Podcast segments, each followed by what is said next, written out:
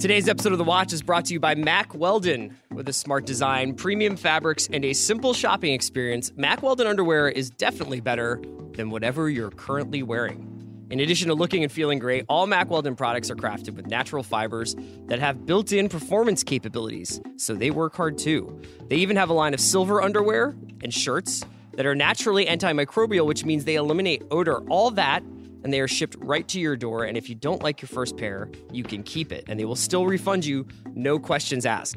I gotta say, my favorite thing going right now are solid color Mack Weldon t shirts. They are like really, really, really key to my ever developing wardrobe. So don't just go there for the underwear, guys. Like, there's some basics there you can cop. Go to MackWeldon.com and you get 20% off your first purchase using promo code WATCH. Support for today's episode of The Watch comes from Hotel Tonight, an awesome app for finding and booking great deals at great hotels. No crashing on air mattresses in your childhood bedroom this year. Instead, lock down your holiday plans with Hotel Tonight. Book a room for up to seven days in advance everywhere and up to 100 days in advance in certain major cities. Or wait until the last minute if that's more your speed. You can make a break for it when Uncle Tony starts talking politics. Whether you need a room for tonight, the holidays, or beyond, you definitely want to download the Hotel Tonight app.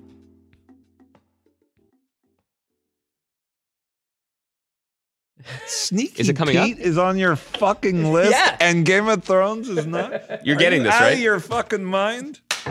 I need support staff to clear the room. Stand up and walk now. Hello and welcome to The Watch. My name is Chris Ryan. I am an editor at TheRinger.com, and joining me in the Double R Diner, it's Andy Greenwald and Sarah Esmail! Uh, wow. An annual Wow. occurrence. An annual occurrence. It feels good, doesn't Yeah, it, when man. he does that This with your voice? This is Sam Esmail, colon the return. yes. Yes, yeah. but as I said to you when you came in, when we release it on Blu-ray, Right. it will inexplicably have a different name. It'll be Sam Esmail, Okay. a limited event series. I accept that. Sam has joined us now two years running. He's made it inter, you know, intermediate. He's he's shown up on the pod before, but this But is the this second, is this is this is our thing. it's a tradition. This is our tradition. Yeah, I feel like we should In have person. Frank Sinatra's Christmas album playing in the background while this Hey. happens. Maybe Bruce Bruce Willis crawling around in the air ducts. It's a Christmas tradition. It's Sam Esmail. It's the best in TV episode, but top ten shows of the year episode. we each have our lists. Mm-hmm. But We've but been we, checking them. We got to talk about this for a second. Okay. Absolutely, Yeah, You know, I listen to you guys every week. very generous. Yes. you have some notes. I, I do I do. You- you I- speak I- for the I- fan I here. keep saying talk TV, and then and then what do you guys do? You you guys spend half a podcast talking about the new U2 album.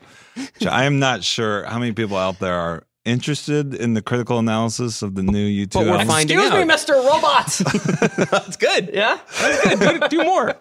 Here we go. Here, we do a lot of these. yes, We do a lot of podcasts. You do. You and do. sometimes we have to follow but there's our a lot of. TV, guys. Yeah, There's a the lot of. TV. So we're adjusting to a new reality, though, and this is a good thing to talk about about Okay, the go year of television in general. Let's do it. Is that we're kind of adjusting to the idea that nobody is watching the same show at the same time anymore. Mm-hmm. Uh, at least from our perspective, it seems like when we started doing podcasts together back in 2011, 2012, January uh, there were five, six shows that were central to passionate TV fans' everyday Right. life. They usually were broadcast on Sundays, and And they were staggered throughout the year. and they were staggered throughout the year. So we could Very go from Mad Men to Breaking like, Bad Yeah, to- exactly. And that over time, and now especially this year with t- shows being dumped all at once, Twin Peaks episodes being put up two two at a time, shows that go on hiatus for three months for no ex- like real reason, like Good Place. Mm-hmm. You have all of this dispersed viewing going on. And I think that for as much as we obviously are very passionate about the shows that are on our lists, and we did really, I think we hit Twin Peaks the most this season yeah. if we just sat there and with the exception of thrones if we just were like you know what we're just going to do another episode about about uh mindhunter this week i just think the people who weren't watching mindhunter would listen to the podcast Well, maybe that's true, but I like the way you guys broke down Stranger Things too. You broke it down into three sections. Right. You talked about you talked about it before you saw it. Then you bro- broke it down. You know, after you saw it in, in chunks. i would argue that stranger I haven't- things too I'd is one love of the that- few monocultural shows we have Oh come on, you could have done that with Mindhunter, which is guess a so. great, which is a great show. i agree with you My dudes, the the thing that I'm trying to really just underline here, no one cares about the new U2. that's that's what I'm really getting at. Wow. We got to talk about what's going to be on this list, right? Okay. And one of the things Chris who I deeply respect and admire. Clearly. He talked about how you said something. uh, I I don't want to paraphrase, but something along the lines of you're you're going purely based on comfort, Oh, yeah. entertain, entertaining, right? Yeah, right. Pleasure. The Pleasure. pleasure, principle. I'm I'm going to make a confession. Okay. Right now, I watch Vanderpump Rules. Wow. I watch it every. I look forward to it every week. Wow. I'm so so excited that it's back. I had no I- idea. I, I went I re- really fanboy on one of, on one of the cast members, two of the cast members uh, that I saw at the party a few weeks ago. I enjoy it immensely, yeah. But it's not going to be on my top ten list. Yeah, well, Survivor's not on my top 10 list. But that's my point. I love watching so there's a distinction then. There's a distinction. It cannot just be Right. because it gives you the fuzzies. it has to be more than and that. And Survivor, although I, Survivor is intellectually stimulating. I watch Rachel someone- Maddow every night. Right. Well, I would not. I mean, like that's a different That's kind pleasure. of entertainment, though. That's, right. I- But again, I just think that we gotta like, what's our criteria here? Because it, you know, entertainment versus. A lot of the shows that are on my list. Go ahead. It's not about whether or not it's an IV drip of painkillers to get over what's happening in the world. Like I don't want to make it sound like that. And it's not about. I am just a little bit in a zone right now where I need the shows to get out of the blocks and start being what they are and have a degree of zip to them and a degree of like self assurance. And it's not like okay, well we're gonna we're gonna just keep dragging our feet and this is we're still in sort of figuring it out mode. I just enjoyed shows that were what they were on arrival. So you're And talking that- on a, on a formalist level. You are tired of the construction, the familiar by now construction of a dramatic season on television in That- this that- that's- current Well, age. we'll find out. I think that I, I take Sam's point. I don't know necessarily. I, and I know what he's talking about on my list, but I also don't think Hmm. that. I think that I, I have reasons for each You know individual what show. you I know what he's I have reasons about. for each individual show to be on there beyond. Oh, it's just what, entertainment. what I think, and I realize now why you sat me here because I'm going to be. Um, I'm. You're the- I- you're I'm- the I'm- mediator. I'm, going to try to bring you guys together. I think that what Chris wants and what Sam wants too. In television shows, particularly new ones, was best put by Bono on track five of Songs of Experience. You want them to get out of your own way. so, in a way, everything we do is about television. You're just not listening correctly. Right. I look. I, I'm not trying to say that shows shouldn't be entertaining. I just think that can't be the only reason. Not for this list. Not Yeah. not Yeah, when there's so much good TV out there. Let's let's pivot on that point before we get into our lists. This year, what was this year in television for you? Was this a good year? Was this another year of plenty, or did you start to see any cracks in the in the machinery? I thought it was a I thought it was a good year good year until I started making my list and I have to say I struggled a little bit. I in don't filling the list? Yeah. So finding ten shows or feeling like the shows that you were. Well, I'm saying that having worthwhile. having said that I have a tie for the for number 10. So You're clearly I I didn't have a problem filling Cheater, the cheater. list. But I I would I you know, I think we talked about this last year where did I feel that there was like a masterpiece? Mhm. This year I can say yes. Yeah. Yes, and that that's my number one that's my number uh, number one on my list, but I just I don't know if I, I was really kind of like I'm uh, in you know I would watch a show I'd love it and they they're on my Mm-hmm. list and then as time went on did it stick So do you think that did that's it stick a matter? the landing Is it a matter Did of volume? Is it because there was so much? There was No. always another show competing for your brain, and you didn't get to It's- digest. it sounds things? like he's saying there were a lot of B's and B pluses. That's and what I'm saying. Yeah, A's I would- I would- I would that's actually what, agree with Yeah, that's what I'm because- saying throughout the year there was a a lot of people on on Twitter, which is basically the Algonquin Roundtable of TV criticism. Um, in so many ways, it's elevated discourse, but particularly a lot of TV critics throughout the year were saying, um, you know, it's April and I already have twenty possibilities for my list. That how difficult this is going to be to narrow it down this year. Um, I didn't find it difficult. I think there were many good to find to good shows, but when it came time to making a top ten, I think there were three masterpieces and then a big drop off, and then things that I really, really, really liked. Which is no shame in that, but I I did not struggle making I, this I. I would struggle making top 20 and I and you know look I read a lot of reviews and I and I and I look at critics and especially when they publish their list everyone's like clamoring that it's tough to just whittle it down to 20 um I don't I don't think I could do that. I don't I don't know what they're talking about. And then I look at their lists and I'm like okay clearly we disagree on a lot. Um yeah I just you know I always go and you know I did you guys do your Michael Clayton episode? We didn't. No, we did it. We You're did a never gonna Zodiac do that. rewatchables that's going up this week. And we talked about Michael Clayton on an episode of Sean Fennessey's podcast, The Big Picture. Maybe it's just that year, the year in which 2007. 2007, 10 years ago, actually. Yeah. Uh, Michael Clayton, There Will Be No Blood. Country for Old Men. Maybe that's just not. You can't expect that every year in anything, you know. And it's just that's Yeah, just I that's think- more of the exception than the rule. We've also been talking about television. Obviously, there's been television criticism for 40 years or however long it's really been going, but we've been talking about television in a very specific way probably for six or seven years now. Mm-hmm. And I wonder whether we're entering that period where, um, you know, if you read like 1970s New Yorker film reviews, they'll just be like, man, get this shit out of here. Yeah. About like Rosemary's Baby. Right. You know, and it's Right. it's like we we are starting to develop a, a canon. We have ideas about what shows should accomplish men, you know, in our intellectually and emotionally Yeah. to be considered Our standards are very high. great. Yeah. And and I think our standards are really I high. think that's what's happened. Yeah. One question for you, Sam, um, and we should say you actually laid down a request that when we had this discussion and we made our list, that you requested that we not discuss No family talk. And you know, by the way, and, and that means no shameless, no Mr. Robot, no U2. no U2. right. That's fair. I, I, and by We the way, I have we nothing pushed- against U2. we pushed back on the third point, but we finally Okay, I, acquiesced. I will I- just need to step aside because Bono was going to surprise you and say like, Mr. you know- Robot's his favorite show. I was kind of wondering whether or not, I, in the same way that we're talking about television watching being a little bit siloed off, maybe happening in these smaller groups rather than as like a massive big conversation about certain touchstones, which I think that there's pros and cons to mm-hmm. both, to both kind of states of, of watching. I think more people are seeing more different stuff and more s- different kinds of stories are being told, which is ultimately like a really good thing. But I was wondering whether or not creatively you think about making a show in the same way you thought about it for three, four years ago. Like, do you think about how it's being received in any different way? Like, you think about like the late '60s and when people were making rock albums that were definitely Right. like answers to this and challenged by Pet Sounds. We're gonna do this, and I think that there was a sense.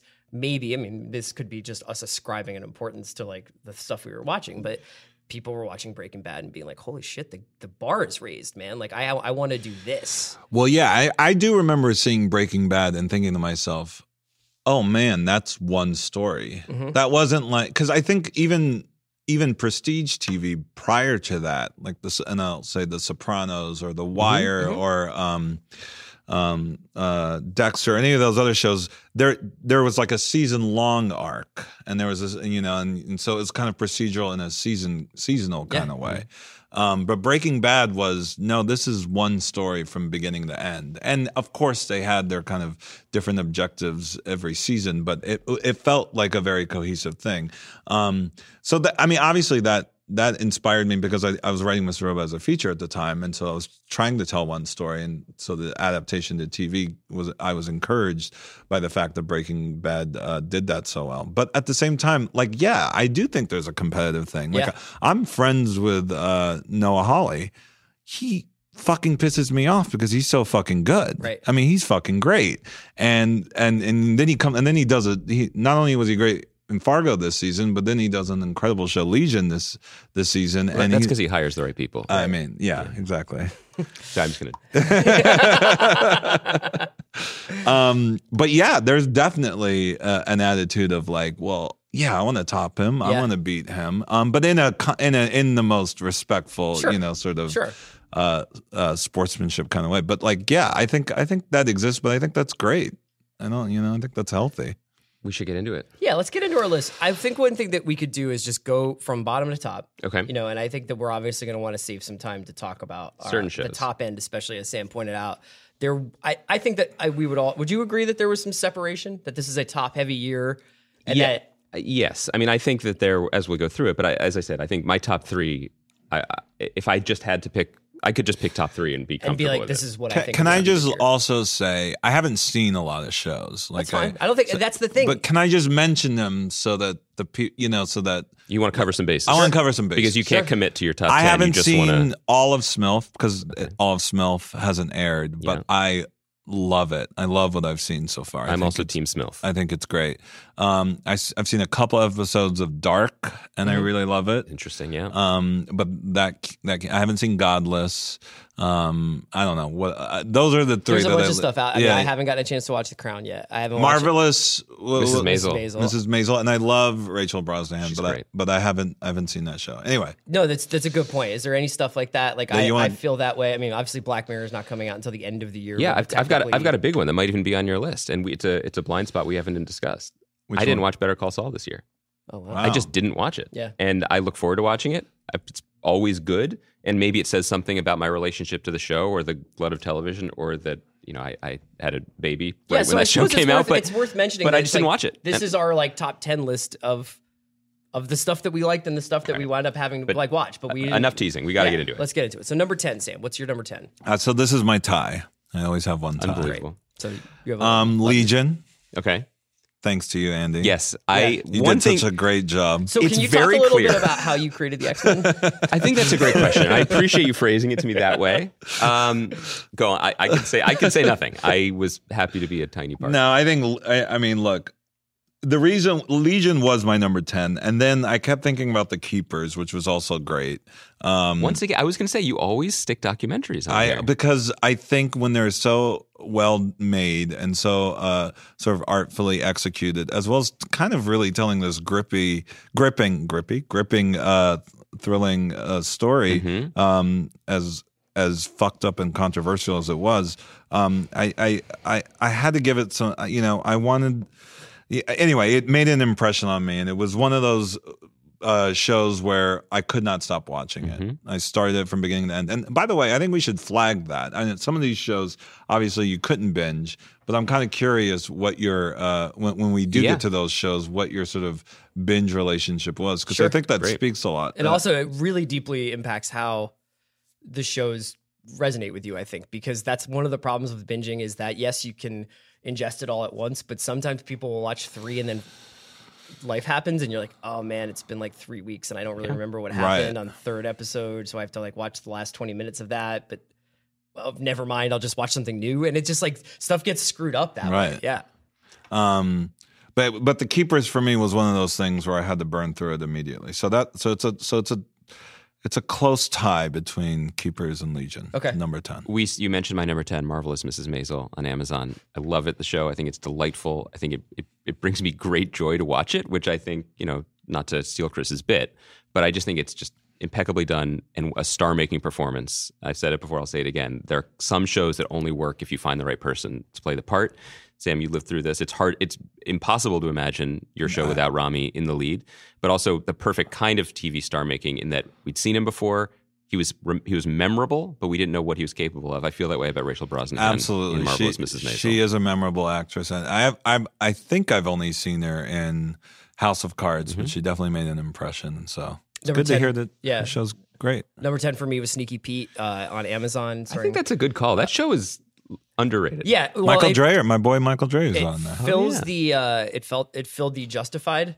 uh hole in my life uh so it's graham yost was the showrunner on this really good Ribisi performance and i am a sucker for con men uh stories i just think that they lend themselves to really really awesome drama because you've got actors who are already playing a part playing multiple parts to, to like to pull, pull one over on somebody and th- this is random but somebody who i've always really loved who i think never really has gotten like the credit they deserve is Marin Ireland. I Could saw not her agree more. in a play in New York like a really long time ago off Broadway, and I was always like, man, she's awesome. And she was on Homeland for a while. She was terrific in a small part on Homeland. yeah, and so she is the the it, uh, one of the leads in, in this show. And if if you're just like hanging out over the holidays, it's really entertaining. You could actually probably watch it with your dad or your mom, and they'll probably be like, "This is this is close enough to like a CBS show." is it well- a procedural? Well, remember, it's fascinating because this was a show that was developed for CBS. CBS. The pilot was made for CBS. CBS passed. Amazon picked it up, and so you see it So transform. the, the pilot is a CBS show, and then the rest of it is like a really good HBO Cinemax it- Showtime. Drama. okay, yeah. so it's totally serialized. Yeah. Okay, yeah. All right, back to you. Number nine. Because you did the thing where you had a tie, but then you still had like 11 shows. You didn't Right. remove. Yeah, okay. so this is nine. Uh, I, oh, Better Things. Better Things. Okay. Did you guys see Better Things? I did. What did you guys think of Better Things? I admire and respect it. Are you? Are wait a minute? Is are we? Do do we want to talk about the elephant in the room with better things? Sure. We can, sure. But is, is that why it's not no, on your I, list? no, not at all. I Oh. just have never been the biggest Pamela Adlon fan. Oh, Um, interesting. it's just a, it's just a personal taste thing. It's no disrespect against her many abilities and the writing, but I just I was just didn't love watching the show.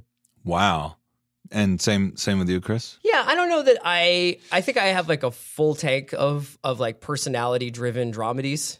You know, right now, Right. and uh, I. Yeah. so you have you have you tried it or you just I did, yeah. you- I've watched. I think I, I know that the second season really got like apparently much better as it it's went on. so good, Yeah. and Yeah, she didn't see the directed every arc of it. episode, and the filmmaking is so singular and um and so well crafted, and um and then it gut punch punches you with emotion when you least expect it. Um, and for a comedy, I still think that's a really hard thing to do. I think there's a lot of comedies that try and do it, Yeah. um, and I still feel like I can see it a mile away. But uh, Better Things just does does a great job of surprising me, and I, I I can't speak highly enough of the filmmaking. I mean, she is just the kind of the images that she captures are just beautiful. And another thing you don't really see a lot in. Do, do you have an elephant comment? Because the strange thing about the show, of course, is the weird Louis limbo that CK Louis is- C.K.'s yeah. situation has put the show in. It's clearly her show, and yet he is very. He was very. It, it was not like One Mississippi where he produced it.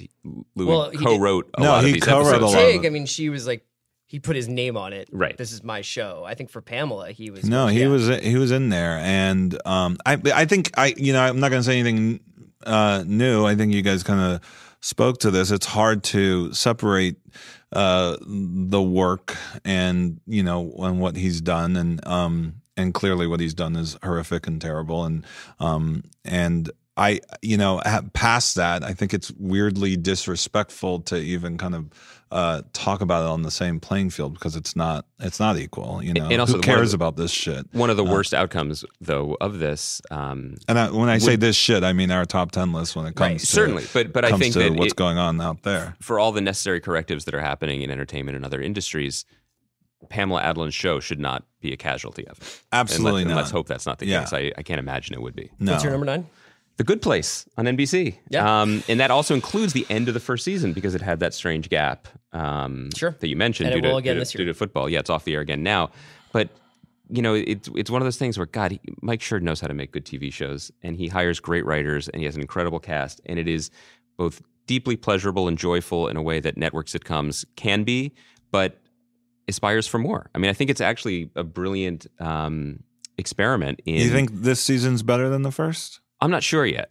I, I think it's been great. You know, we also have our other, our, your rival for unofficial third host, Jason Mantzoukas, is on it. So we have a little bit of him. obligation so- to the show. He's hilarious. But uh, I, I think that He's I- better. I think the ambition of the show in particular should be championed, not just the Ted Danson and Kristen Bell are treasures, but the fact that he's trying to create, he's trying to respond to the serialization of TV and the big questions that TV generally has been asking in the drama space and put it on a network sitcom while also being entertaining and making it 21 and a half minutes. I think that's incredibly ambitious and challenging and rewarding. What is your favorite Ted Danson performance? Um, CSI, I think. Yeah, Mhm. I think that was That's really when he good was at his. good call. Um, no, I mean, well, there's I have one. I have one. cousins. Damages. I was going to bring up That damages. was gr- That's an amazing. Great. That would be my close second. I, Fargo season two. I'm kind of blanking on the name of the show. Cheers. No, Becker. It's a barroom comedy set in Boston. No. Uh, is it the Zach Galifianakis? yes. Yeah, Bored to uh, death. Bored to death. It's great. I mean, I fucking loved him on that show. Yeah, He's just the greatest he's television just so actor, vers- though. yeah. Right? I mean, And I love him on, on Curb.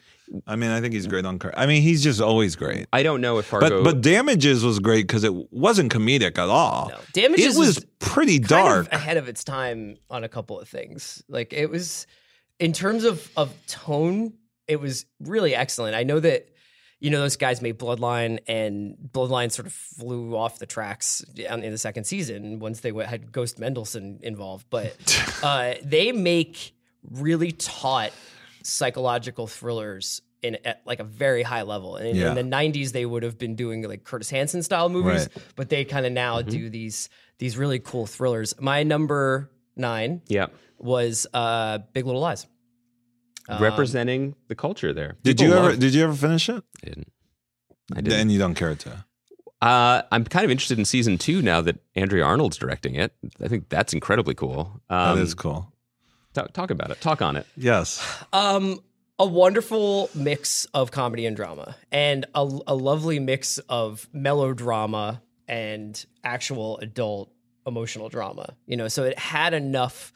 Are they going to find this guy? And what's going to happen with you know the various mysteries that were going on in terms of this Alexander Skarsgård character and the th- the sort of threat that he posed, um, but also had like an incredible sense of humor. And I thought Reese Witherspoon gave like a you know, kind of up there on the on the Reese Witherspoon Rushmore in terms of capturing everything that's incredibly charming about her in a in a role, but not like something that we had seen her do before. And I really, really thought I talked about shows that knew what they were as soon as they were on. There was something incredibly uh, satisfying about seeing something that had such an, a, an assured sense of what where it was set, what these people were about, what these people were doing, and obviously it has a degree of like uh, you know, it, it feels the way Santa Barbara feels to like look out and just be like, oh, this light is quite nice. And, you know, it's like, I really enjoyed this glass of wine. I also think it's worth saying these are subjective lists and our personal taste. If we were, for whatever reason, if we were like the Grammy nominating committee and, you know, we wanted to recognize U2, and then after that we had four more slots to fill, if we were making an objective list, yeah, yeah. even though I didn't finish the series, hard to think of of a show more successful in what it set out to do and then what it did and the response that it got than Yeah. that show. I mean, it. I thought Alison um, Herman for the Ringer wrote a, a smart piece about it, saying that that that of all the shows to pluck out of this year and suggest what TV is sort of headed for in a lot of ways. I think Big Little Lies is a is a harbinger of a lot of things to come. I don't. I don't. What, what does that mean? I Big mean, star, big it's a- star blockbuster, Oh, okay. blockbuster TV, not Sure. Santa Barbara Light, although Right. it is charming. Right. Right. Right. Okay, we're back to you. So that we've done, we're at 8 We're at eight. Yeah. Well, so mine is Better Call Saul, which you did not see, and mm. I and I actually want to comment on that because what I love about Better Call Saul, and actually this is probably I'm going to say low on the entertainment uh, radar I because that. I don't know if I'm having a ball watching Better Call Saul. Doctor View is fascinating. um, but it is so well crafted. Yeah. The writing, the filmmaking, the performances, it's so nuanced. It's so uh, uh, emotionally layered. Um, it's so creative in in how it tells a story. Um, I don't think they care about entertaining you at all. Yes. I th- They're I- that. Yeah, that was probably why I didn't. One of the reasons why I didn't fire it up again this. year. and and so yes my joy level is not uh, at, at peak and and honestly if if they did care about that i think better call saul would be up there with Mhm. uh breaking bad for me but um but yeah because of that i i keep it low but th- i mean i ju- uh, actually give credit to them that it's even breaking my top 10 given the fact that i actually don't necessarily think i'd say i enjoy watching it So is it a matter of respecting it then more than finding it entertaining, or Well, do you look- eventually get used to the rhythms of it and you're like, you guys, Well, you because you're also- you're a writer, director, to too. Right. No, I, I watch it every week. Yeah. And so let me let me say this. It's not that I let it pile up and it's h- Sure. homework, you know, it's nothing like that. Um um but uh but yeah, there's just not that level of excitement that I need to know what happens next. Uh, and that that is actually kind of an e- essential thing of, of storytelling. Um, I don't know if it's grabbing me in that way, but that's primarily a choice that they're making because they they are very methodical and uh, and and their pace is very deliberate in terms of how they're going to uh, unravel the story. But at the same time, uh, you know, it, you can't. I guess I, I do find joy in the in in just how well crafted it is. What's your What's number your go ahead? Insecure. Nice. And I think I haven't Insecure. seen it. I think Insecure is a beautiful show. The direction is incredible. Because it looks great to me, It- but I, I just haven't seen it yet. it's funny. It's emotional, but also we definitely, just in general in culture, we overweight debuts. We pay more attention to the flashy new thing. One of the great pleasures of TV is this shows this, that shows that take a leap in the second season. Um, Insecure season one was good. Insecure season two is close to great, and all of a sudden, these people who were really enjoyable in the first season are stars. Like I think Issa Rae is incredible. Jay Ellis had a big coming out season as Lawrence. Yvonne Orji, I think we can call her friend of the pod. Sure. She did our live show with us. as incredible as Molly. Um, it is just it's an exhilarating show when you see when when some of the bones that it's playing with are familiar from rom-coms shows about la shows about young people but it's being told in a different way and crucially being told about people that usually don't have these shows about them It kind of sucks. You're you're right- you're right to say that if a show doesn't come out, uh, you know, come out storming out out of the gate in its first season, and as they build and get better in the second season, it, it's it's hard for them to get that traction. Yeah, it's it's especially crazy. Um, obviously, Breaking. I mean, there are exceptions like Breaking Bad being Yeah, But it's a biggest different- one, it's a different but time, that, but that's Yeah. just Yeah. a rarity now. Yep. sad. Uh, number eight for me is Young Pope. Uh, I think, I you can mean I, one of the year's three Go ahead. You- masterpieces I think I admired it more than I loved it, you know, and I and I think that I really appreciated how it resonated with people, both obviously on a deep artistic level, but also just became such a, like a meme factory, and everybody was just like having such a great time making Young Pope jokes. Um, I think I know what it's about. I, I don't know that what it's about is always in the pudding. You know, I think uh, I think people the head of the from it- catholic church is not as old as you may expect him to be Yes, It's I right know. there, man. It looked incredible. It it looked like it cost fifty million dollars to make. I thought 50 million Jude. Law was fantastic. How many lira though? Um, but it's it, you know, and it, it obviously made my top ten. I just don't know if it ju- if it was as as meaningful to me as it was to you. So I want to let you talk about. it. I want to see what Sam was going to say. About Well, it. I, I- ma- I made you watch it. I browbeat you about it. No, no, no. I, I wanted to watch it and then I didn't finish it. And it, it's it's. It's weird because given what my number one choice is, but I'll say this: I just couldn't hold on to anything. I didn't understand what the hell was going on in any way, and it, not in an enjoyable way. So I'm not necessarily asking for any narrative logic. Again, evidenced by what will be my number one choice, but. um I needed something, and I wasn't sure where For what it's worth, Where to I, hang on to. I do think the the meme factory, Jude Law's. I can't that believe he's stuff smoking. annoyed and- me actually. I- that that's- stuff turned me off. That was earlier in the series. It took a turn that's. I was already, you know, you guys know I was in love with the show just from jump, but Yeah. the end actually became quite um, emotional. I think it, it tethered itself to something a lot more profound in the end that was, I think, always there, but not evident to everyone.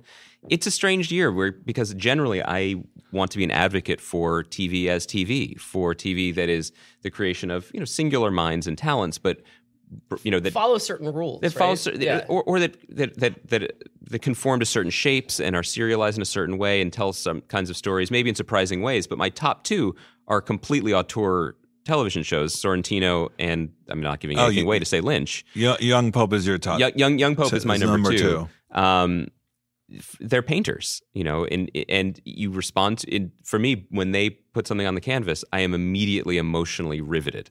And I understand that some people drop off. I do think the Young Pope was more rewarding um, all the way through, but it was just it was sumptuous. It was maybe just like maybe it was I a should feast. finish it. I haven't finished it, so maybe you've you've convinced me. It's worth finishing. What did you I'll have keep number going. seven? Okay, number seven. The Handmaid's Tale.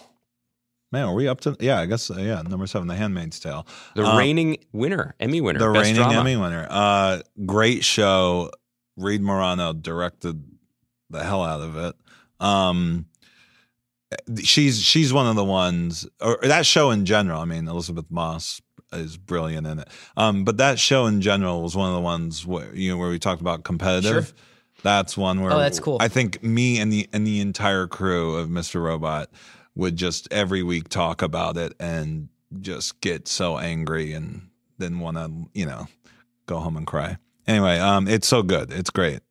Handmaid's Tale worthy is not on my list, just missed it. Would have made an expanded list, but it's a nice segue because Elisabeth Moss's other show is my number seven, Top of the Lake, China Girl. I haven't seen it. on Sundance. I haven't seen the first one either. Oh my goodness! Well, that's was my favorite, sh- my number one of 2013. I, I, I just think that um, Jane Campion and Elisabeth Moss are doing things that other shows aren't interested in doing.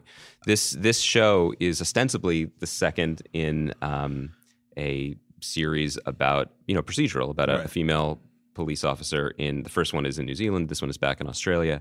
Um, but this entire season was about motherhood in a way that was unsettling and profound and rewarding and confusing and oftentimes difficult to watch. There's a scene in the middle of this where the the bad actor, I don't mean like performer, I mean like the person who acted badly towards Elisabeth Moss, ostensibly the villain of the first season, comes back for a short amount of time.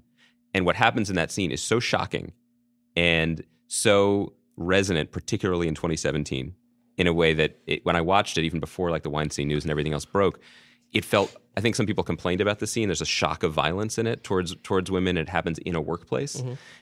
To feel it felt like the- a weather vane in a way. To, hmm. I think about that scene often, and it's not the violence of it that shocked me. It's the almost the the the, the normalcy of it. That this happened in a room where work was supposed to be getting Sure. done.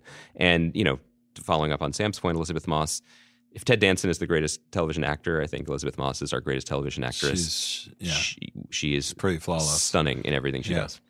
Uh, my number seven was Godless. I've talked a lot about it already on the pod, so I don't want to belabor it other than to say that, you know, it's one of those just real.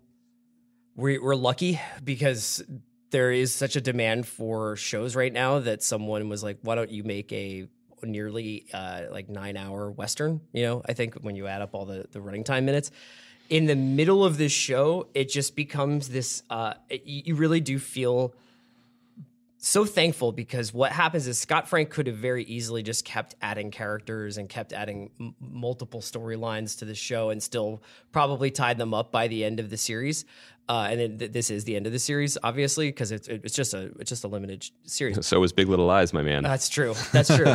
but instead, he goes deeper, and I think that that is often something that is um, confronts television shows is this question of width versus depth. Do you want to keep expanding the world and keep showing different parts And did you mind that? No, I loved it. I loved it. So you loved. I I, haven't seen it, Yeah. but you loved the thirty-minute I wanted to. I didn't mind horse training. I, lo- I loved it. If you like westerns, you'll love it. If you like westerns and you like the idea of watching Jack O'Connell take a teenage kid out for his first hunt and talk about like which trees you got to watch out for for horses because they might trip over the roots, mm. like that might be boring to some people. Can I ask you a question?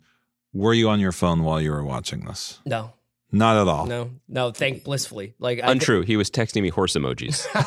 Just nonstop. um, there is also it has an um, incredible finale, and I, I don't want to give anything Okay. away, but I, I they- do want to check They it out. find God at the end. Don't Yeah, want to spoil right. it, but the He's- Wait, title I- is before we go on though. So do you, do you not have *Handmaid's Tale*? I do not. I like. I really, really liked the beginning, of the first few episodes of *Handmaid's Tale*, and I felt like it fell off. Can the I say- half of the season? I will say, I will say, so *Handmaid's Tale* was higher on my list, but the more I kept thinking Yeah. about the last couple episodes, the more I kind of dropped it down. But at the same time, I thought it was a still a pretty groundbreaking show. I mean, they did some. I think it's a remarkable achievement. I think there were things in it that I I realized there were things in it that I didn't like and that the things that I did like were carrying it for me. Like I could watch Elisabeth Moss do anything.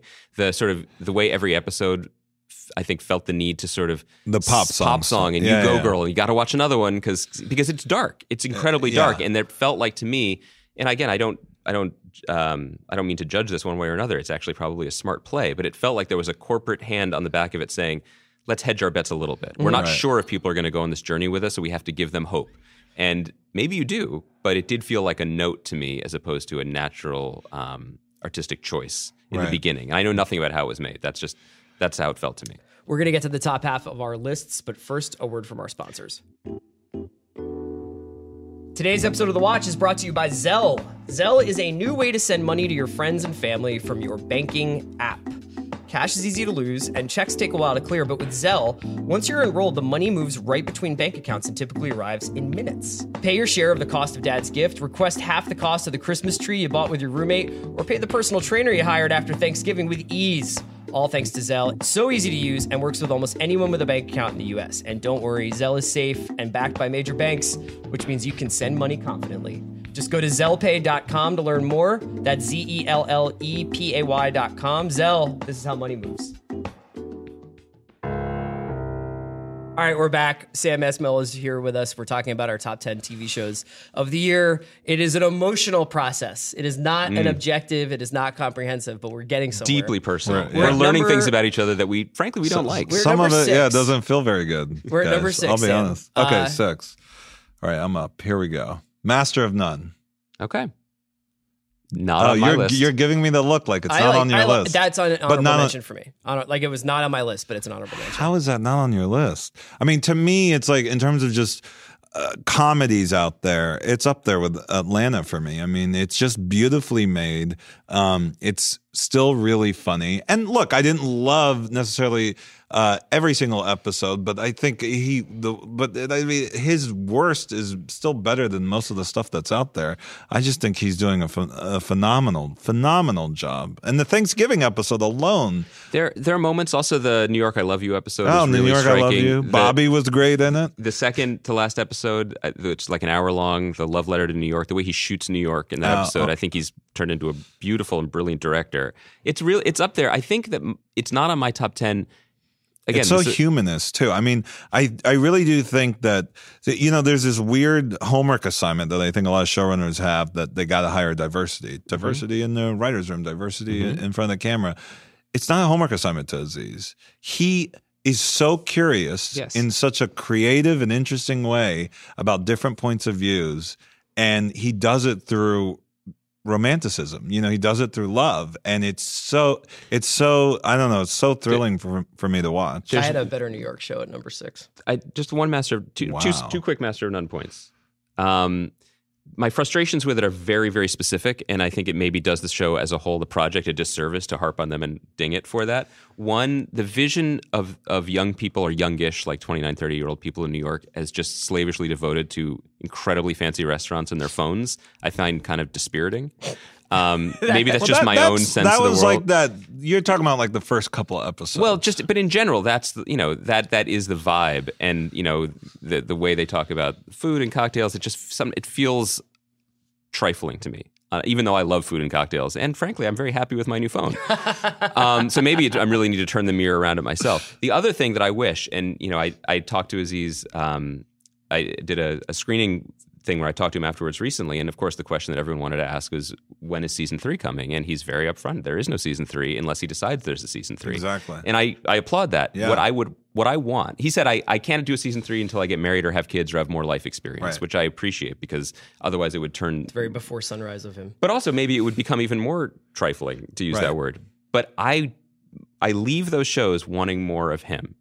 I think that he is, and I, this is not just from having interviewed him. I think that he is rightly or wrongly a guarded person, and yet he's making a show that is in some ways confessional or about his his love life or what he wants out of the world. Sometimes I feel I think he's hiding in plain sight on that show. man, I think what that we- about the Michael Clayton ending? I mean, that's him. That felt The ambiguity might be him. Yeah, maybe he shows it at the end there. But often I think that he's not quite there. Does that? Do you know what I'm talking about when I I, suggest do- this? I just disagree. I do, but I completely disagree with All right. you. Uh, oh wait, what were we on? Number six. Yeah, it's number six. Well, my number six is going to be higher for you. We'll talk about it when we get to you, but it's Mindhunter. Uh, okay. Um, my number six is Billions, which I think is a better New York show than Master of None. Tell me Uh, why. So had a little bit of issues in its first season and became this kind of relentlessly paced uh, thriller, even though it was also about you know guys going out and getting sushi and screaming at each other and maybe buying the New York Giants and all the stuff that you kind of want from like what if you had billions of dollars and lived in New York City. Um, I didn't think that this show was going to have like a, a second act. I didn't know what it could do in the second act. It's just got a kind of Ocean's 11, 12, 13, closer to 13, which is what Koppelman also worked on with uh, with his partner Dave Le- Levin. Um, that was just uh, so like in the zone of we're going to keep you on the edge of your seat on that sort of you know 70s new york crime thriller way but there's also just a lot of like comedy in it. And it is a very very very funny show. Um, so I, I had that six and part of that was that that reason where you're like yes this is a pleasure to watch every sunday. So uh, sam number five. Number five, Game of Thrones. Not familiar with it. That's We the- have to talk about Yeah, this it's not because I, just dis- discovered this during our little commercial break there. So last year when we sat down, Yeah, you, not for the first and not for the last time, successfully browbeat me into uh, admitting that it was an error. I did not have Game of Thrones on my list last year. That was a mistake. right. It is not on my list this year. I stand This by is it. this is and it's on your list. it's not on my list This is insane. This is insanity. Go for it. Look, I'm not saying, and, and, you know, you want to. Obviously, there were flaws in the mm-hmm. season, but the I think you guys are. I think the the the the the measuring stick is wrong here. I mean, these guys, what Benioff and, and Weiss are doing are off the charts insane. They're delivering these big budget spectacles every hour, every week, and sure, give them give them some slack here. They're still, I think, operating on an incredibly high, not just. Uh, you know, not just from a production level, but a creative level too. Yeah. I mean, things are like they things are colliding, and, I think and- both of us and- probably and- admit that we're like too close to it at this point. I mean, we, spent a lot of it- time It, would be about like it. Chris Collins. I mean, you guys were so obsessed with it. And this is why this is shocking to me. Have you ever watched a show, uh, any of the other shows on your list? Have you watched it like this? Well, that's part of the problem. Is that I don't want necessarily to be that boxed in by a show. I mean, you know what I mean? Like, I, I think well, I'm it's not. I'm not. I'm. I'm not talking about your work requirements, but wasn't well, it? Well, no, it wasn't even a professional obligation thing as much as it was It did uh, not consume you in that I- I think of this way. was the a, a year- not great this year. show. And I also felt like because of the way that they they sort of mapped out this season, it didn't even have people that their their performances were steady on this season, but in past seasons, I feel like you had remarkable performances and people had opportunities to really stretch out. And I feel like everybody was kind of boxed in by all this these plot mechanics this season that you didn't really get that standout like like La- Jaime Lannister should have had a standout season this year, and he got like 12 minutes a game. I thought, you know, in terms of ba- in basketball terms, I just didn't think that they gave enough breathing room to the part of the show that's really its lifeblood beyond the set pieces, which is like getting time with these characters. I, I'm going to give you an, a, a comparison you both will hate equally. Game of Thrones is not on my list this year, neither is The Americans. Both have been on the list before, and Probably I think the both two are most important shows to you. the over most important shows on television for sure. No, well, to me. And I think it's important to note that often when we make these lists, we are ranking the shows not just against each other, but about the best version of the shows that has existed before. And I think The Americans had a remarkably lackluster season. I think Game of Thrones had a generally lackluster season. But I think the comparison between them is made because both of them felt like they were throat clearing to some degree to the finale. And things that would have delivered the, the dramatic punches that would have made sense, that would have felt uh, given it a sense of completion and a sense of, of a season, were absent. I think that if we were doing a list of the best single episodes of the year, Master of None would be on there for me. A Handmaid's Tale would be on there. Game of Thrones Loot Train Battle episode top three Absolutely, without question. Well, this is this is why But this infuriates The season me. was overall disappointing, and I think you were talking about the achievement of Benioff and Weiss, and the production values are certainly as they've ever been in the performances. But I think that they the seams were And showing a little bit this year. I- I, well- don't think they're writing because I think there were too many shortcuts this year that were, I guess, necessary because they feel they need to end the show. But I did not have the emotional weight to counterbalance the action that I'd had that we felt in the past. It set a very high bar. Um, I, I mean, you know, you know what I feel like because it's no sneaky Pete. Is I also, do, I also don't. Th- this is one. Let me let me just say this. Let me say this. You know, TV shows, ha- especially like shows like Game of Thrones, and especially if we're going to go into this more sort of an atmosphere where shows are going to come out to tell a one to tell a singular story. They're going to have seasons where they take those steps to setting up Absolutely. setting up the next thing. That doesn't mean that because you don't have every answer, every payoff, every, everything kind of uh, uh, uh, kind of coming to a conclusion by the end of the season, that they've made a mistake. Don't you think that the reason why this, one of the reasons why this show is so unique was that they did? That they did what? No, they had that season five, season five, which by the way was bemoaned. Every critic out there hated. it. I loved it. I thought it was great, and it set up at, at season six, and I and everyone then just went ape shit over season Right. six. Season six would not have worked. Without Without season work, five, yeah. and I am telling you right now, like you go back and revisit season five. Season five of Game of Thrones is a great season of television that, uh, for what- I mean, it won. I'm saying overlooked. It wasn't really overlooked. The one you know, best drama. I definitely wasn't Emmys, trying to be controversial by leaving it off, and it, it's it's not. It's in no way far off of ten, and, and I'm not. See, be but like, you, what, what you're going to do is you're going to love the final season, and you Mm, and what if and- we and- don't? well, I think you will, and then you're you're going to realize that this season was you know obviously necessary to Okay, get to that. that's that. fair, but I also think that what you're suggesting is a slightly radical way of considering TV. It's different, right, and which maybe is in we the are. context It's of to art. appreciate the different stages of storytelling that these guys have to go through in telling Sure, so in then telling that there's- but that's story. like a completely different criteria than for everything else. to, to, to talk about this is don't why this is why we don't have 2007 in movies and TV because to talk about season season seven of Game of Thrones and compare it to The Young Pope and Twin Peaks and um, you know, one day at a time, a show I like that that I don't know if you felt as I have- strongly about. I have not seen but it. these are it's not apples and oranges. I mean, this is this is this is apples and cannonballs. I just don't. couldn't I be just. more I, different. Yeah. I just think there's got to be a way to appreciate when when a when a show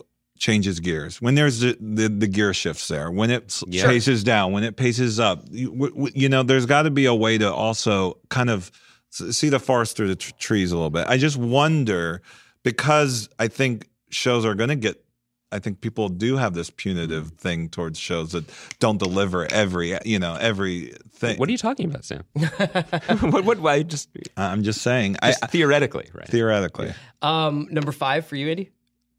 Number five is Glow on Netflix. I loved Glow. It's Glow not on my list, but I loved it. Glow is I really wonderful. enjoyed Wonderful. I mean, Sunita was great. the performance, yes, As- late of Mr. Robot, Yes. let's say. Yes. Um, but Alison Brie's performance is incredible. Marc Maron is um, really, Marc really, Maron is great. really wonderful. great. Yeah. Um, but also, again, the the the work of TV. I, I feel like I'm constantly like that. I'm looking at this almost in a meta way, but to make us fall in love with an ensemble that big in such with such economy, um, and tell a story that was funny and emotional, and also serialized and propulsive episode to episode, it was just a great achievement. yeah.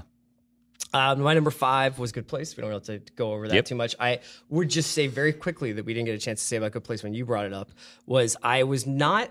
I would love to like when this is finally over, go back and wonder, is this a show that they should just put the ten episodes up?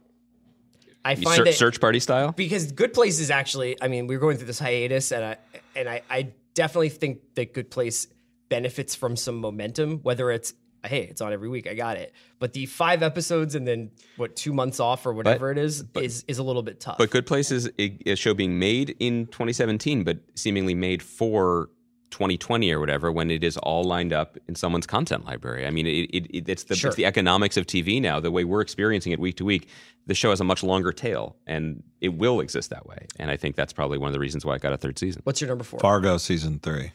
Okay. And it's not going to be on either one of your lists. Contentious. No. Did you Did you guys watch it? yes, every episode. Yeah, I didn't. I didn't like it. You You just flat out didn't like it. I just I Fargo is maddening to me. oh, did you not like the other? No, this season of Fargo was maddening to me Okay. because I didn't understand why uh, there's so much learned sort of behavior. It's, it's hard to articulate this, but basically, like I are whether or not Fargo are these dis- discrete stories that are separate from one another, or there is some undergirding of, of mythology to the stories. There was something about Fargo that felt like the people who are watching Fargo love this show. Why are we starting from the beginning? And I don't mean that necessarily like you have to start from the beginning of a story as much as I felt like narrative wise, it felt like we were going back rather than okay, you guys understand the language of this show. You guys understand the pacing of this show. So why do we have these three, four episodes of like building slowly to the crescendo of this thing? It felt like a retread more than I think people noticed because it has different characters and it's like a nominally it's like a different storyline. But it felt very much like a retread. But d- didn't season two and season one do the same thing the first few episodes, and then it? Oh Kinda, yeah, they they started slowly, and I think season season one was actually criticized because I think people were like, "This is really taking a long time to get at it." But this is the show that I was talking about when I was like, "I need this to get out of the blocks a little faster. I don't need another shot of of a car going across a field of snow for forty five seconds." I enjoy it. I enjoy it. I enjoy the pace. I get that it's slow, but not everything needs to be fucking fast. yeah, but I don't I'm not know. talking about the tempo as much as I'm talking about where are we going with this? What is this? Why is this Did in you addition did, to? you followed through? You saw the last Yeah. episode. You Yeah. didn't think that ending was off the charts? it was amazing. Cool. It was cool. That but last I scene. have scar tissue from the beginning of the season and just feeling like, let's go. Come on. but that's where it was building towards. Yeah. and I, I for me that I, I think this season again, if we were doing episodes, the episode the where um, Mary Elizabeth Winstead's character ends up um, in the bowling alley bar and Ray Wise is there. amazing. Astonishing. that was great. God, I- Just incredible episode. One of the best episodes of TV of the year. I think the season was um, frustrating for me only because it was the very best of it, and then I think there were parts of it that were that were more challenging. And I, I, think also that thought Ewan McGregor was poorly cast, and I I like really like Ewan McGregor. Like I really like Yeah. a lot of Ewan McGregor performances, and I, I- thought that that was just. I think that the show has worked masterfully. I think season two is a near perfect season of television because it was the perfect cocktail of all of Noah's interests and his abilities all at once. And I think that just to just to, to boil it down to one thing, I think season three lacked Ted Danson. Not specifically that actor, Right. but I think that this was a chillier season of a show that is already cold. I think it didn't give us, and I'll just say, it didn't give me um, the the warmer notes of humanity in there. You know, and and it, and I think it ultimately could have come down to casting because I think Carrie Coon is one of our best actresses, bar none. But her performance in that show was frosty. And I and, really? and, and I, I, totally not- disagree. The L.A. episode. Yeah, I, I, mean, I- I think that, that- was anything but frosty. I, I don't know how you say that after watching that episode. we are we are nitpicking here because this is not this is not in my bottom ten. Like it's Right. not like I didn't like it. Right. But for me, again, I'm judging these. I'm realizing as we talk about it, I often am judging these shows against prior successes, and for me, it didn't quite get it. But it doesn't mean it's you know. The, the nature of these anthology shows is you get you, you get another hopefully you get another turn Is it? bat. But can I, I? I know. I know. Like you know, we're we're getting down there. But I do want to ask this: I- Is this is this any sort of uh, going back to your sort of second like lack of newness?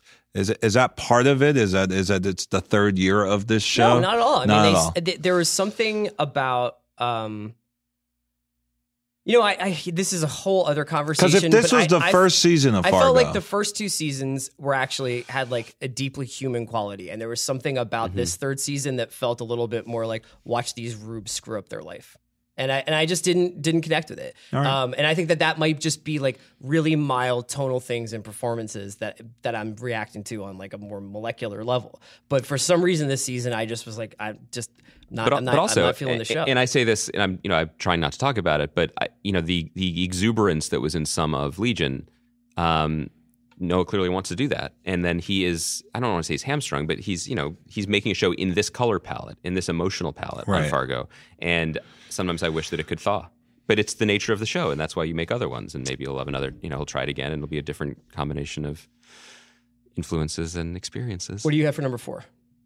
is it um, me? yeah. I just did Fargo. So, so it's Fargo. What do you have for number four? the? Deuce. The Deuce. How could I we haven't- have I- talked about the Deuce yet? I haven't seen the Deuce. I should have. I should have. I should have done that. Wow, you were in. I thought you were into it. You haven't started it. I I saw. I saw the first episode and I loved it. yeah, And then I haven't. I haven't gone back yet. we've talked about it a lot, so we don't need to dwell on it. I just think the Deuce was a total triumph. Yeah. I think that I it. mean, it. Yeah, it was amazing from what I saw. we're talking about getting out of the blocks. This show didn't reveal like a classic Simon or Simon Pelecanos show. It didn't say what it was or what it was going to be out of the first two. But boy, I wanted to be there for Are it. you a mhm. Treme? Are you? Uh, Treme, I had a hard time with. I had Really? a really hard time with Treme. But this one, I just love it. I, I think the performances, I think James Franco's performance is truly great. Um, and as we said when we talked about the show um, episodically, I think it was too short. I think that, you know, for whatever reason, they got eight episodes per season. It's got to be, a, it can't be a cheap show to make. But I didn't, I just, it's rare in 2017 to watch a season of a show and feel like I really wished I had more. It was really rewarding and really entertaining. Number four was the for me was the most surprising watch I had this year, which was American Vandal. I thought the most surprising watch was when I told you I watched Ozark. That was the most surprising moment of my life. Oh, this is the most surprising watch I had this year. Started the show with like next to zero expectations because of a hotel mix up in Portugal. And I was just kind of like, we were screwed. We were at the top, very, very top of Lisbon. And like, we couldn't get down because it was like the traffic was too bad. So we were like kind of stuck in this hotel room with nothing to do. And I had seen a couple of tweets about this show, but I was like, oh, I guess let's give it a shot. It is hysterical first of all it's a if, if- for people who don't know in case you don't it's basically a combination of um, serial and fast times at ridgemont high it's about two kids making a documentary about who spray painted dicks onto the hoods of uh, all the teachers cars in the teachers parking lot and it winds up taking what is essentially like a, that's the elevator pitch and the pursuit of this sh- of this idea and the uh, the amount of humor they are able to mine from it is like truly stunning. And also, it's like a a fake doc that actually commits to the bit in a, on a level that's really really funny. It was heartfelt, but it's also really a, an amusing show. Do you want to take a chance on saying who drew the dicks in Portuguese, like I've just called up for you? I can't. My Portuguese is a little rusty. Yeah, it's not all as right, good as my Irish. fair. Sam, I what's your, haven't. I haven't seen American Vandal, so uh, God, to I, check it out. I have a lot to catch up on. number three? Well, uh, I know it's going to be on your list. Mm-hmm. I assume it'll be on your list. The, the leftovers. It's not on my list, but like I just want to say we're getting into Wow. a little bit of like whoa, stuff whoa, not whoa, being on lists whoa, as being like whoa, whoa, punitive, whoa, and it's whoa, not punitive. No, this whoa, one is punitive. whoa, Okay. uh, This All one, we are feeling punitive right. towards you. because listen, How is look, it not look, on there? they I, came, do, I don't. They I- came for Game of Thrones, and I, I let it be. Right? That's wait, that's fine. So They- no they- Game of but- Thrones, no leftover. Yeah. but Sneaky Pete. Yeah. I'm just saying. You want to? I, I think me, you have man. to explain the left. What? What? You just didn't dig it. I mean, I don't get it. No. I dug it. I mean, look, it, it was uh it T- t- talk, felt talk a little to us, bit Chris. more like a coda than a season. To me.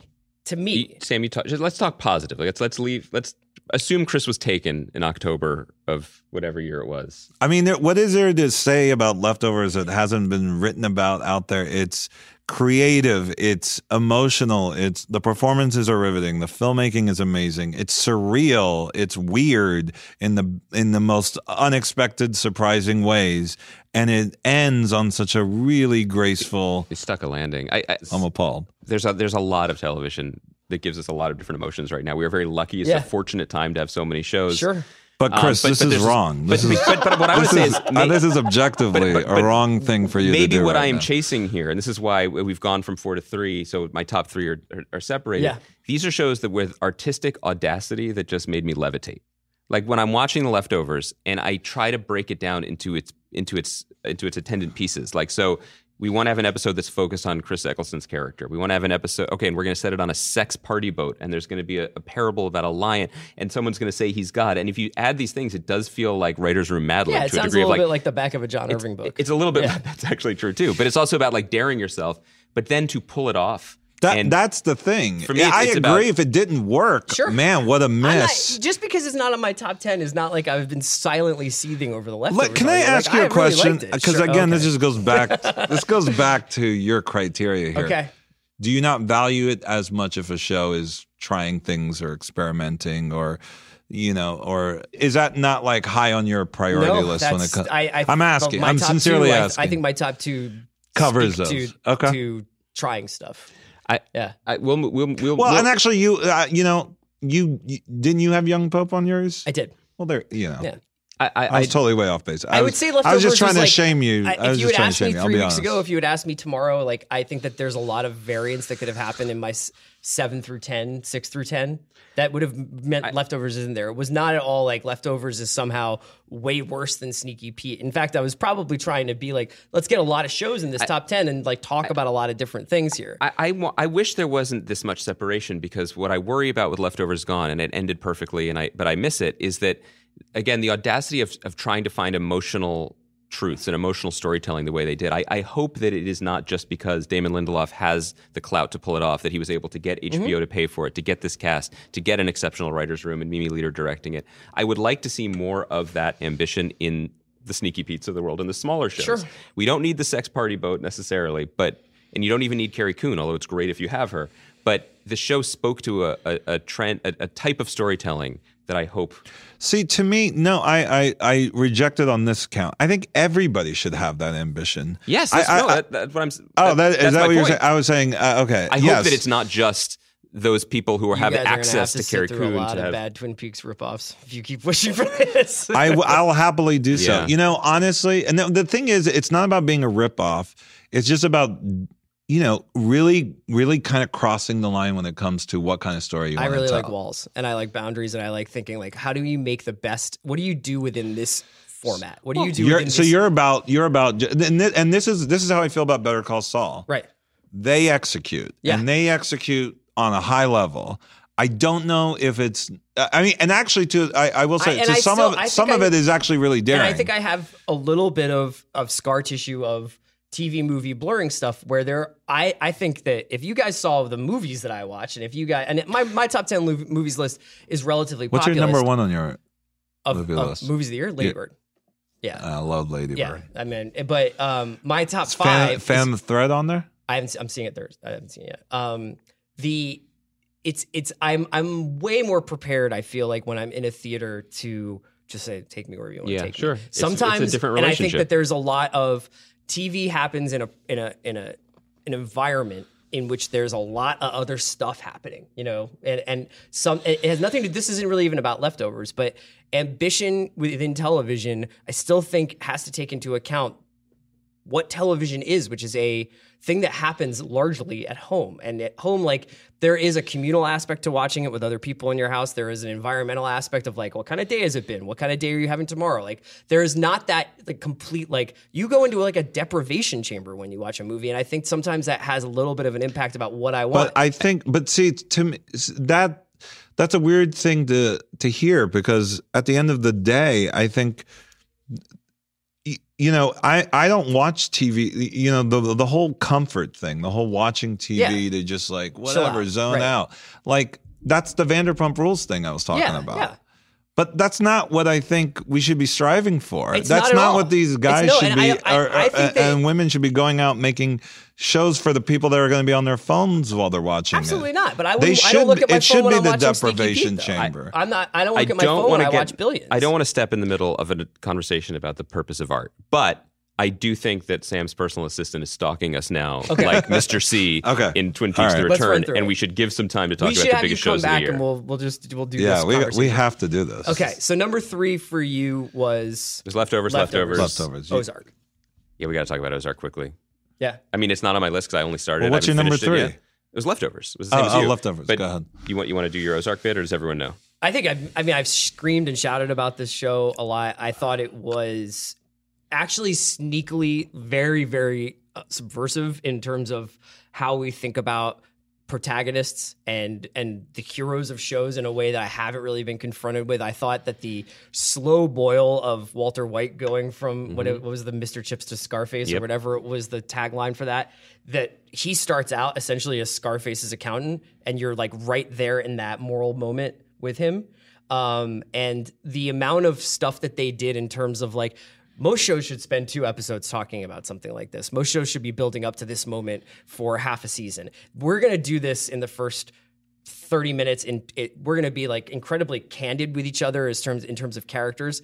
And you know i mean i i, I don't want to like belabor ozark. I think we've been talking about it a lot. But like i'm not i, I don't ironically like the show. Like i actually thought it was just excellent. And it also was it felt different than other shows. I think there's a little bit of a sameness to the to the look of some shows and a lot of it had to do with the setting but i just really was like never sure where this show was going and i thought that it was it was gripping I will say that the the I- I think it's episode seven, Kaleidoscope, one of my favorite episodes of TV of the year.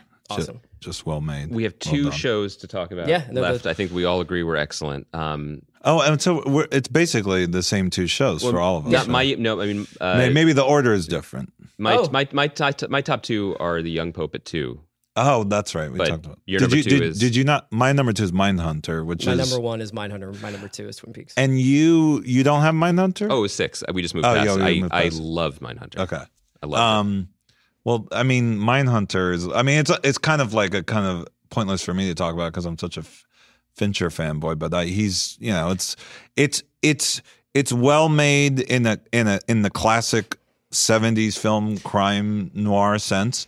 But it's also just ve- uh, it's very present, it's very new. It still feels very thrilling. And Jonathan Groff Yeah, delivers. can you talk about that performance as a director? I mean, it's well. I mean, I, you know, Because we had him on the podcast before I saw the last three episodes, which is which the last three episodes of Mindhunter go masterpiece, masterpiece, masterpiece, and his performance in them is one of the great reasons why. including the all-time like Zeppelin drop of any An like, all-time the televised all-time panic greatest attack. use of Zeppelin in any piece of pop culture. I think. The the weird yeah, I agree. I mean the weird thing about Groff is the we, the the thing he plays, the subtext he plays Yes. is that he's like one of these Mm-hmm.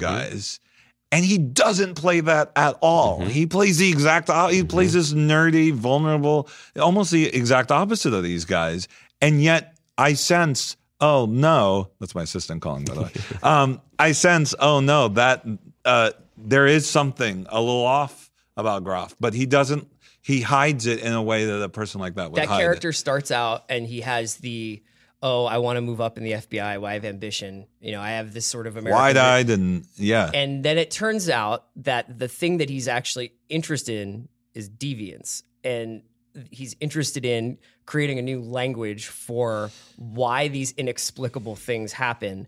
And then the greed comes back, and then the ambition mm-hmm. comes back, and his desire to be co- like he's covetous of credit for all the things that people are starting to say, oh yeah, I guess you're kind of right about that. He's like, no, but eh, like we have to do it my way. We have to understand these guys my way. I'm weirdly protective of these awful, awful people because I want them to be understood through my lens. And it's, it's- all about this idea of like how do how you use language to describe something and how you talk about something. 'Cause the show's about is talking, what yeah. defines its reality. Let's also just say pure servicey podcasting right now. This show, if you've resisted watching Mindhunter on Netflix, it is not what you think it is. Almost guaranteed, it is not what you think it is. It is not a. It is not a murder It is not mystery. a gory show. It is not a murder mystery. Yeah. It is deeply subversive in what it is. It is a terrific watch. It is entertaining. Well, how would you even gripping. describe like a workplace drama? I mean, it's Kind almost of. oh, it's almost But that. Here's the other thing about it. I am so excited for a second season. And generally, Me too, I have sort of oh, lost yeah. that that muscle where I'm like, I need it now. I want the next Right. thing. Or even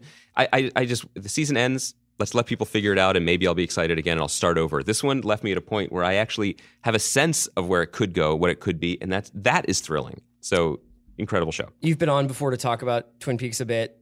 Uh, I think that we all, I you know, I I I would say that if they just had a shot of a coffee cup for the other 17 hours or whatever, and they just had episode eight, I I still think I I, I don't think I'll ever forget watching episode eight. I don't think that I will, you know, ever forget like where, like, you know, what my living room looked like that night, the way I felt afterwards. Um, I think it's underrated at this point. Like, I don't think we actually were able to process it.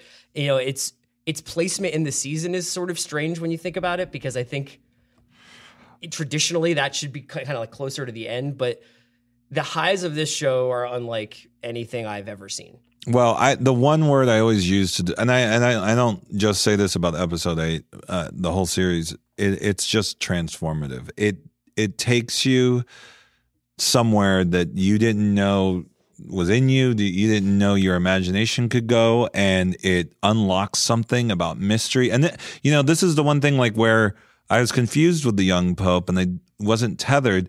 Again, t- Twin Peaks, I oftentimes did not know narratively where eh, what was going on or what was happening.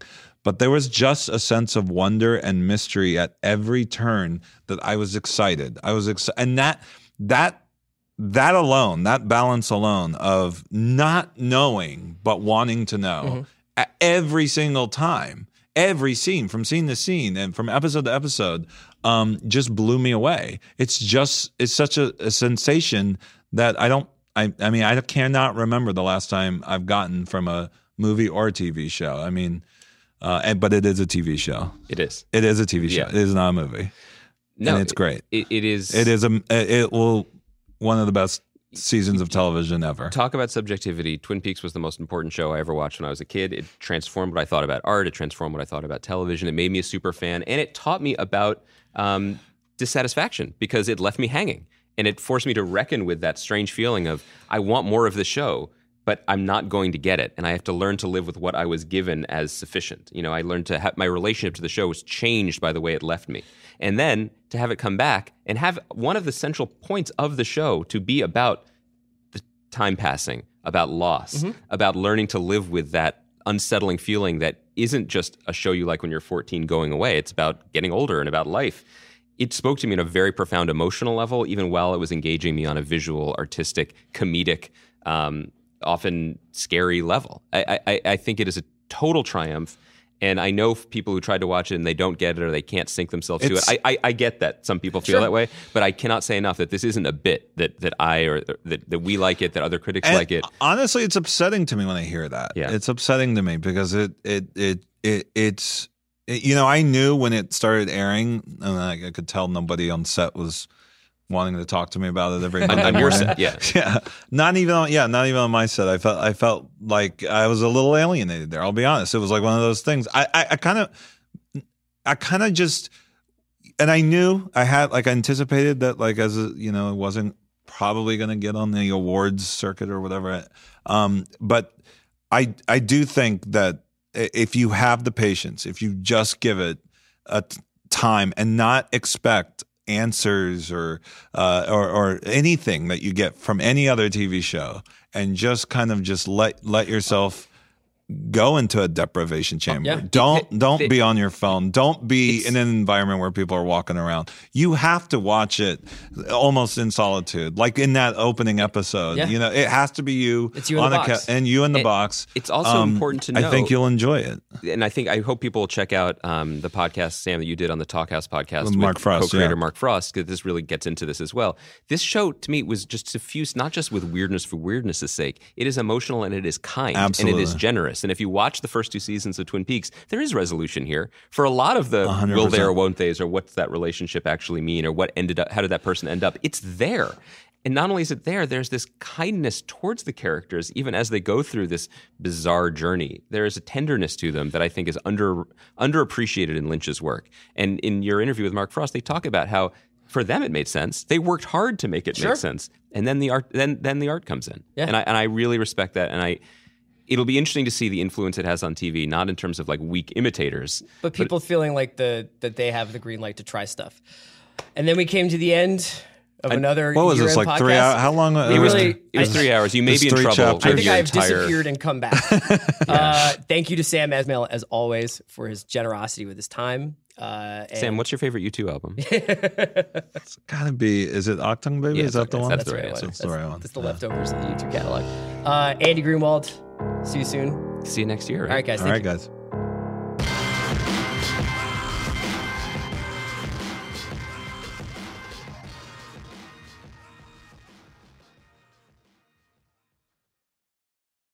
Today's episode of The Watch brought to you by Hotel Tonight, an awesome app for finding and booking great deals at great hotels. No crashing on air mattresses in your childhood bedroom this year.